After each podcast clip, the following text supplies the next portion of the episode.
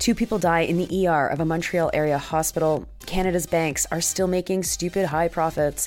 A spike in sexual assault has been identified in a survey of Canadian Armed Forces personnel, and Nigeria's army has seemingly bombed a celebration by accident, killing at least one hundred twenty-six civilians.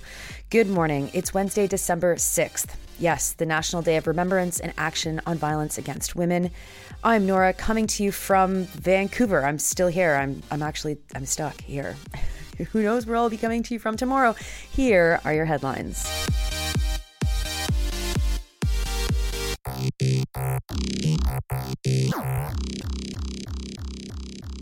This morning we start in Montreal, where C T V's Rachel Lau is reporting that two people died while waiting at the emergency room of the Anna Laberge Hospital in Chateauguay.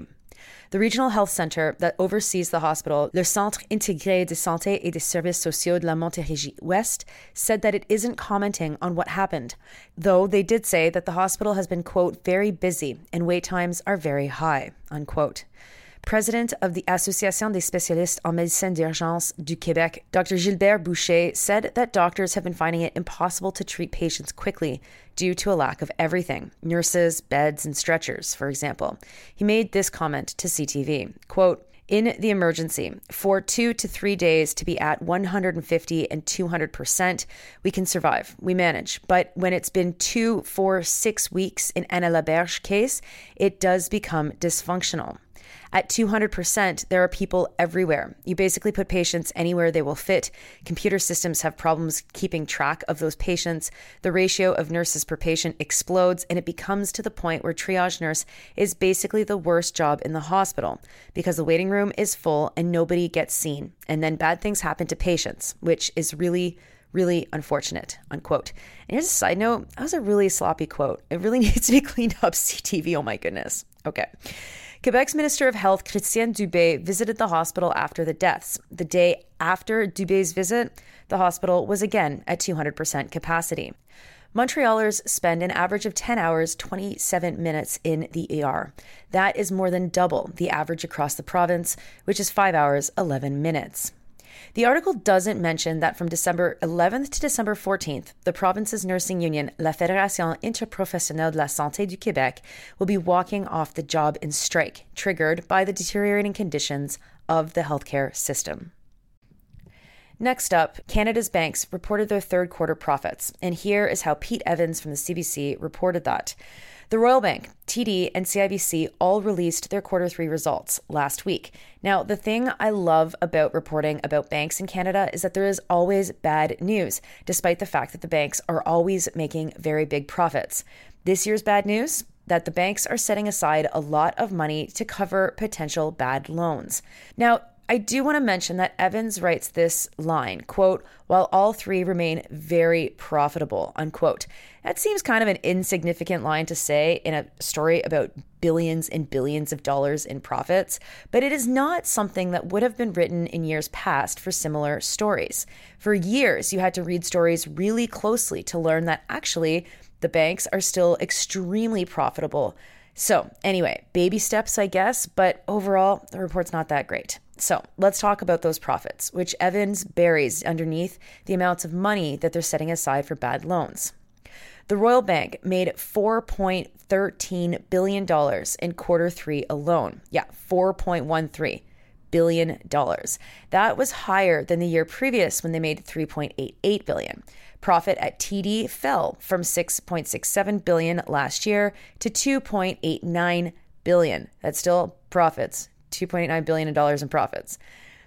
That bank raised its payout to shareholders anyway, from ninety-six cents per share to one dollar and two cents. And C I B C, their profits were up from last year too, at one point four eight billion dollars. Now, T D is also planning to cut three percent of its workforce, eliminating the jobs of just over three thousand people. C I B C, despite its profits, has laid off almost twenty-four hundred people, and Evans reports that Scotiabank and Royal have had, quote, similarly sized layoffs, unquote. I think it's really important to look at how the banks operate with their profits and layoffs, because we're so often told that layoffs are the sad but inevitable consequence of a business not doing very well. But here we have proof that when businesses do unbelievably well, make unbelievable amounts of money, they are still going to lay off workers. When you translate that to workers in the fossil fuel industry, where there's more demand for renewables, or if you translate that into the journalism industry, where it is hard to make money, of course, the first thing that management always does is cut jobs. Do they have to cut jobs? Rarely do they have to cut jobs, but it's all about the bottom line, and it's all about making as much money as possible, not just making enough money to say that you're in the black. Evans relies on this standard template for reporting bank profits and goes right away to an analyst that makes it sound like these institutions are in dire straits. Here is Manulife's Dominique Lapointe. Quote, in the next couple of quarters, we think for the sector in general, it's going to be a tougher economic environment. That doesn't mean that this will lead to any sort of massive changes into the employment picture, but for sure, some difficulties ahead. And if and when interest rates start to be lower, banks will face stronger profits and are going to reduce their provisions for potential losses, unquote. Potential losses. Potential losses in a story about billions and billions of profits in an industry that makes tens of billions of dollars annually. Potential losses. Man, that is the funniest thing I have ever heard. Anyway, we will have to wait and see if these banks start showing up at the local food bank. Next, to another one of these stories that seems to be told over and over again, Statistics Canada is showing that there has been a notable spike in sexual assaults in the Canadian Armed Forces in two thousand twenty-two. The report from Aaron D'Andrea from Global News focuses on a survey called the Survey on Sexual Misconduct in the Canadian Armed Forces, undertaken on behalf of the Armed Forces, that found that three point five percent of Armed Forces personnel were sexually assaulted by another military member. That equals one thousand nine hundred sixty regular force members. In twenty eighteen, that percentage was one point six percent. The number of people who replied this year was also far lower than in twenty eighteen or twenty sixteen, from sixty-one percent in twenty sixteen down to thirty-three percent this year. Still, eighteen thousand five hundred eighty-two regular force members responded. This spike has happened even though the armed forces have been focusing on sexual assault in the previous few years. Former Supreme Court Justice Louise Arbour found that the Canadian Armed Forces sexual assault problems poses a liability for Canada. One-third of all sexual assaults, say members, were related to drug or alcohol use. Women were more than double more likely than men to say that drugs and alcohol were a factor in the sexual assault. And also, remember, remember the justification for why the armed forces were in Ukraine before Russia invaded? One of the arguments was that our military was going to show Ukrainians how to get rid of gender-based violence and sexism. I always think about that when I see data come out about the prevalence of sexual assault in our armed forces. And finally, to Nigeria, the People's Gazette is reporting that the Nigerian army has admitted to accidentally bombing Kaduna villages, killing some one hundred twenty-six civilians.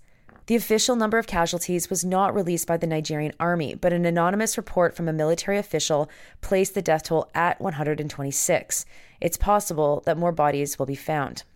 Valentin Okoro, a military leader, said that he admitted that drone operators mistook the villagers for bandits. The Nigerian military has been fighting these bandits who, as the People's Gazette says, have been terrorizing the area. The people who were killed had been celebrating the Muslim festival of Maulud at nine p.m. on Sunday. The Nigerian Air Force has never admitted before that they use unmanned drones until this incident. It isn't the first time, though, that civilians have been killed by these drones. More than one hundred people were killed by a mistaken drone launch last January. And previously, a wedding party and Nigerian soldiers themselves have been mistaken targets of the army. Those are your headlines for Wednesday, December sixth. I'm Nora. You're listening to this podcast at sandy nora dot com on the Real News Network podcast feed and anywhere you get your podcasts. I hope you have a wonderful Wednesday. And hey, think about me. Maybe I got home today. Maybe I didn't. Maybe I'm still in Vancouver. Who knows? Ah, regardless, I'll talk to you tomorrow.